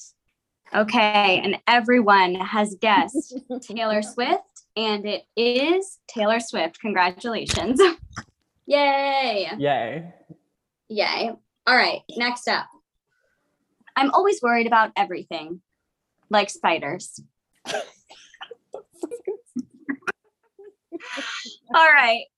So Kaela and Kathryn have both guessed Taylor, while Justin has guessed Jeff. Um, and the correct answer for this one is Taylor Swift. Nice. She's she's afraid. She's afraid of everything, including spiders. Okay, next up we have so many people equate money and success with happiness, especially in the music industry. And for this one, everyone has guessed Jeff, which is correct. It is a Jeff. Um, and now we will get to guess which Jeff it might be. So buckle up, Oh, get shut your up. answers ready. Oh my god, I've guessed every Jeff I know. Okay. There's always another Jeff. All right, Okay, I know who I'm guessing. one, two, three. Fuck. Foster. Um, I do think that um, uh, Jeff Probst is a great answer, um, and I wish that was correct, Thank you. um, but it is not. In fact, it is DJ Jazzy Jeff. Oh my Uh, god. Oh my How? Too god. much, How? too much. Oh my god. Wow. Okay. Okay, we're down to our last two questions. All right. Our second to last question Alright. is: I've always been a hugger. If we all hugged more, the world would be a better place. All right. And Kaela has guessed Taylor, and Kathryn and Justin have both guessed Jeff. Um, and the correct answer is Taylor Swift. Ooh. Whoa. would not want her to hug me. I don't even her, her- You know what? If it wasn't, if it wasn't Jeff Tambor. Yeah, exactly. That's where I was nervous someone was going to guess Jeffrey Dahmer again. I just, I was scared. I feel like we've used that up. Maybe. Last question. We're ready. Okay, last question. Our last quote is One day you'll understand that it's harder to be kind than clever. All right. And for this one, everyone has guessed Taylor Swift. And that is incorrect. She said it in oh. her song. The correct answer is Jeffrey Bezos. I'm gonna. I I thought that was a Marjorie Taylor Swift. No. Oh my. Oh my God. Never be so clever if we get to be kind. And she literally said it, and it was her grandma. It's it is proof that Taylor Swift, Jeff Bezos, same, Same person. person. wow. Um, so Wow. the score has just come in. And what we have is the winner is Kaela with nine points. But it was a close game. Justin had eight and Kathryn had seven. Oh my god. Competitive. Wow. Oh my Wow. God. Competitive. Well, I guess I'm Swift. I'm the Jeffrey Bezos of this game. Yes. Um just unethical and um uh rich. So um we, that brings us to close to the end of, of our red episode. I would love to uh, thank our executive producers aaron barnett cameron toy jeremy smith. I would love to thank our uh, listeners. If you are listening now please uh, you know if you like the episode share comment you know, give us Subscribe. a review, Yes. subscribe, all of that good stuff. And I would like to thank Kathryn for being here, Elise Susan Yes. Chase for trying to be here, and my co-host Justin Ganaway for being an excellent co-host. And I would love to just offer it up to any last thoughts about Red and or uh, what we've been talking about for the last uh, period of time. I don't know. I've been really angry all week. Angry, and has the album helped or no, or has it fueled your anger? No, it's helped. It's helped. Yeah. Have you been angry about anything in specific that you want to share, or is it just like No, general It's anger? it's the Swifties of the internet, and it's I guess school and politics. That's my Yeah. that's me. That's where I'm at. Absolutely, Justin. Yes. What about you? Um, two things. I think that I love petty Taylor Swift, and I think it's so petty and so powerful to re-record your catalog as a fuck you to Scooter Braun, and I'm happy about it every time she releases an album, even if some of the bonus tracks suck. And I uh, think that uh, Jake Gyllenhaal is gay and loves to pr- dress up in football pads. Okay. And I'll add that I think that this is one of the great modern singer songwriter albums. I'm thrilled she's re released it. I agree it's petty and baseless for her to do so. I mean, she wants to, whatever, have control over her masters, but at the same time, uh there's absolutely no reason she needed to do this really if we look at uh, similar contracts like hers was Uh, obviously she wants ownership over her own music but also the contract was sort of industry standard which again might point to inequities in the industry but there was no reason she needed to do, to do this and she did it anyway and i love her for it thank you taylor thank you for being a petty bitch Yes. Yeah. Well, that wraps up our episode. Thank you so much for listening. Again, uh, review our podcast, subscribe, like us, follow us on Instagram. We love you. Taylor Forever. We'll see you in our next episode uh, where we will likely be discussing Pretty by Adele. Stay tuned. We love you. Talk soon. Bye. Bye.